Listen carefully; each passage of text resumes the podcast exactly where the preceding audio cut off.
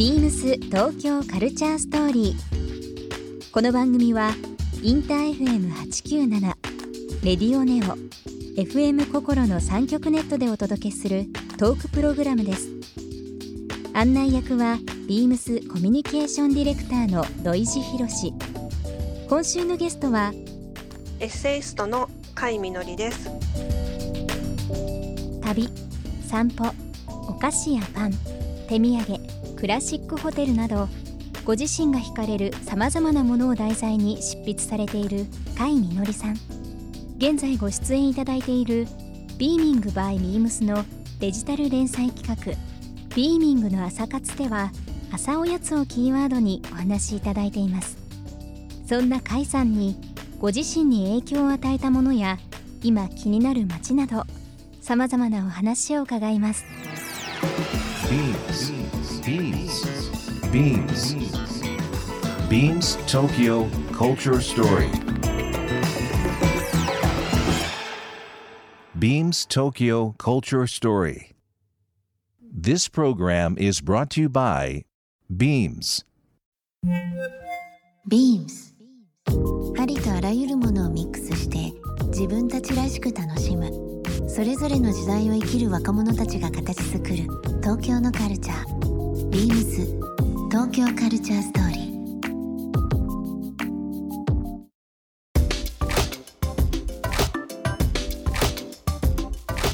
甲斐さんがあの出されてる、えー本の中で「歩いて食べる東京の美味しい名建築散歩」というのが出ておりますけどもあと他になんかこう好きな散歩コースとかっていうのがあったりしますかね、武蔵小金井のルート1個いただきました。はい。あ、私もあの屋根線あたりを歩くのが好きで、えはい。あのーで、えー街歩きを昼間したら、夜最後にはあのバーで締めるみっていうのがえいいんですけど、ねはい。あのすごく素敵な長谷川っていうバーがありまして、はい、はい。そこはそれ屋根で線のどどこが一番近いですかね？えっと根津のの駅駅から近いんですけれども。うん、はい、あのハイボールがとっても美味しいお店なので、あの散歩で歩いた後は一日の最後にハイボールっていうのが、甲斐さんは、あの自分にご褒美あげるタイプですね。朝頑張ろうっていう時の、はい。あのお目ざとして朝おやつと、はい、い、いですね。朝も夜も。あのその街歩きとか、まあ、旅をされる中で、なんかこう、はい。甲斐さんの中で、まあえー必需品といいますかね七つ道具じゃないですけど、こう自分の中で必ず持っていくアイテムとかってあったりするんですか、そうですね、あのーカバンの中に、えー文庫本を入れて、本。うん。街へ出る、旅に出るっていうのをしていて、で、えっと、もちろん移動の電車の中や、うん。喫茶店、ホテルの部屋とか、かやっぱり家で読書をするのと、また街の中で読書をするのとでは、うん。ちょっと感じ方が違ってきたりするので、うん。えー本を必ず持って出るようにしています。なるほど。なんかあの僕の勝手なリクエストですけど、はい。その街歩きの時に、えーおすすめの10冊とかじゃないですけど、はい。はい。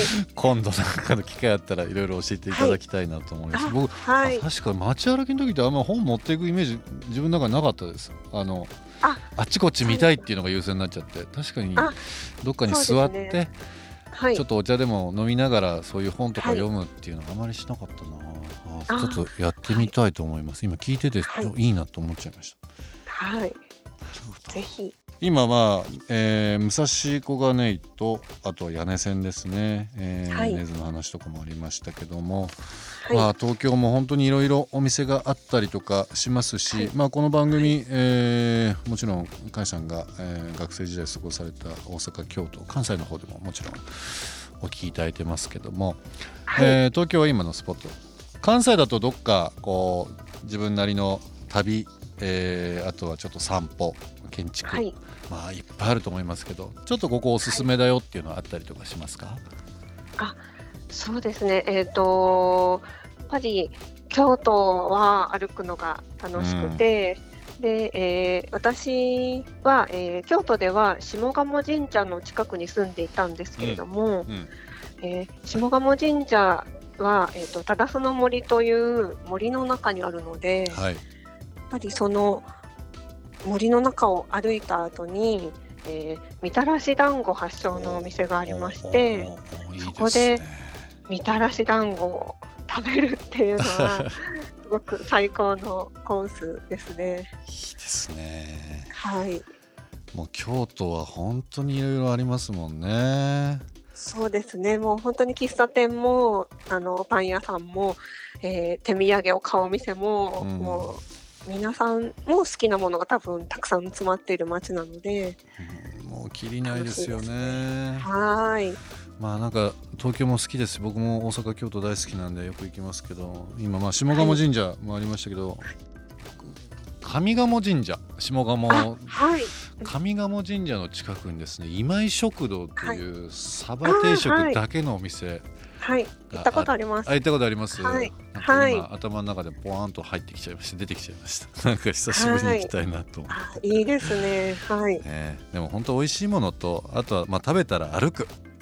そうですね、はい、一日のご褒美は最後にちょっとまあコーヒー飲んだりお酒飲んだりっていう部分でなんかこう、ちょっとあの歩くのは当たり前食べるのは当たり前と思ってる以上にそういうことにご褒美とか、はい、まあ、自分の一つのこうライフスタイルとして、えーはい、散歩とかそういったのを入れるとちょっと楽しいですよね。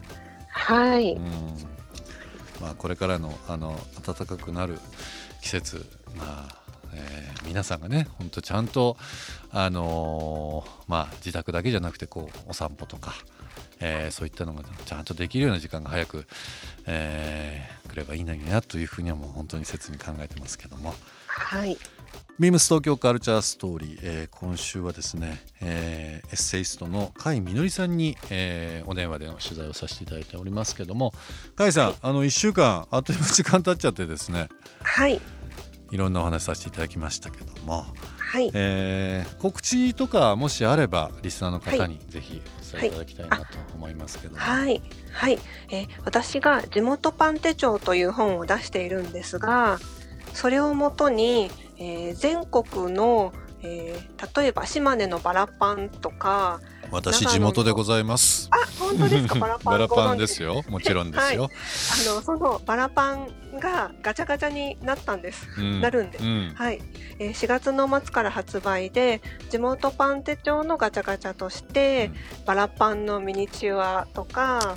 あのはい、長野の牛乳パンのミニチュアとか、うん、そういったあの地元パンガチャガチャシリーズをあの発売になりますのでぜひまたあのいろいろ今お店もあの休業中のところもあるかと思うんですが、うん、また、えー、再開したらぜひあのガチャガチャしてみていただきたいなと思います。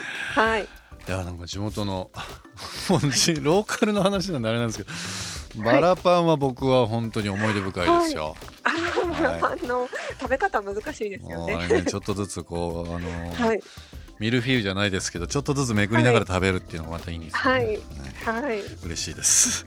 はい。カイさんあのいろんなお話させていただきました、はい、えー、カイさんのインスタも楽しみにしてますのでぜひぜひちょっと面白い情報を日々アップしていただきたいなと思います。はい。ビームス東京カルチャーストーリー、え今週のゲストは甲斐みのりさんとお電話にて、えー、お話しさせていただきました。一週間どうもありがとうございました。ありがとうございました。ビームス東京カルチャーストーリー。ゲストにもプレゼントしました。番組ステッカーをリスナー1名様にもプレゼント。ツイッターでインター FM897 のアカウントをフォロー。プレゼントツイートをリツイートするだけでご応募できます。また番組への感想は「ハッシュタグビームス897」ハッシュタグビームス東京カルチャーストーリーをつけてつぶやいてください。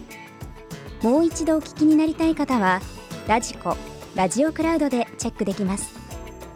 ビームス東京カルチャーストーリー来週もお楽しみに。ビームス。ありとあらゆるものをミックスして自分たちらしく楽しむ。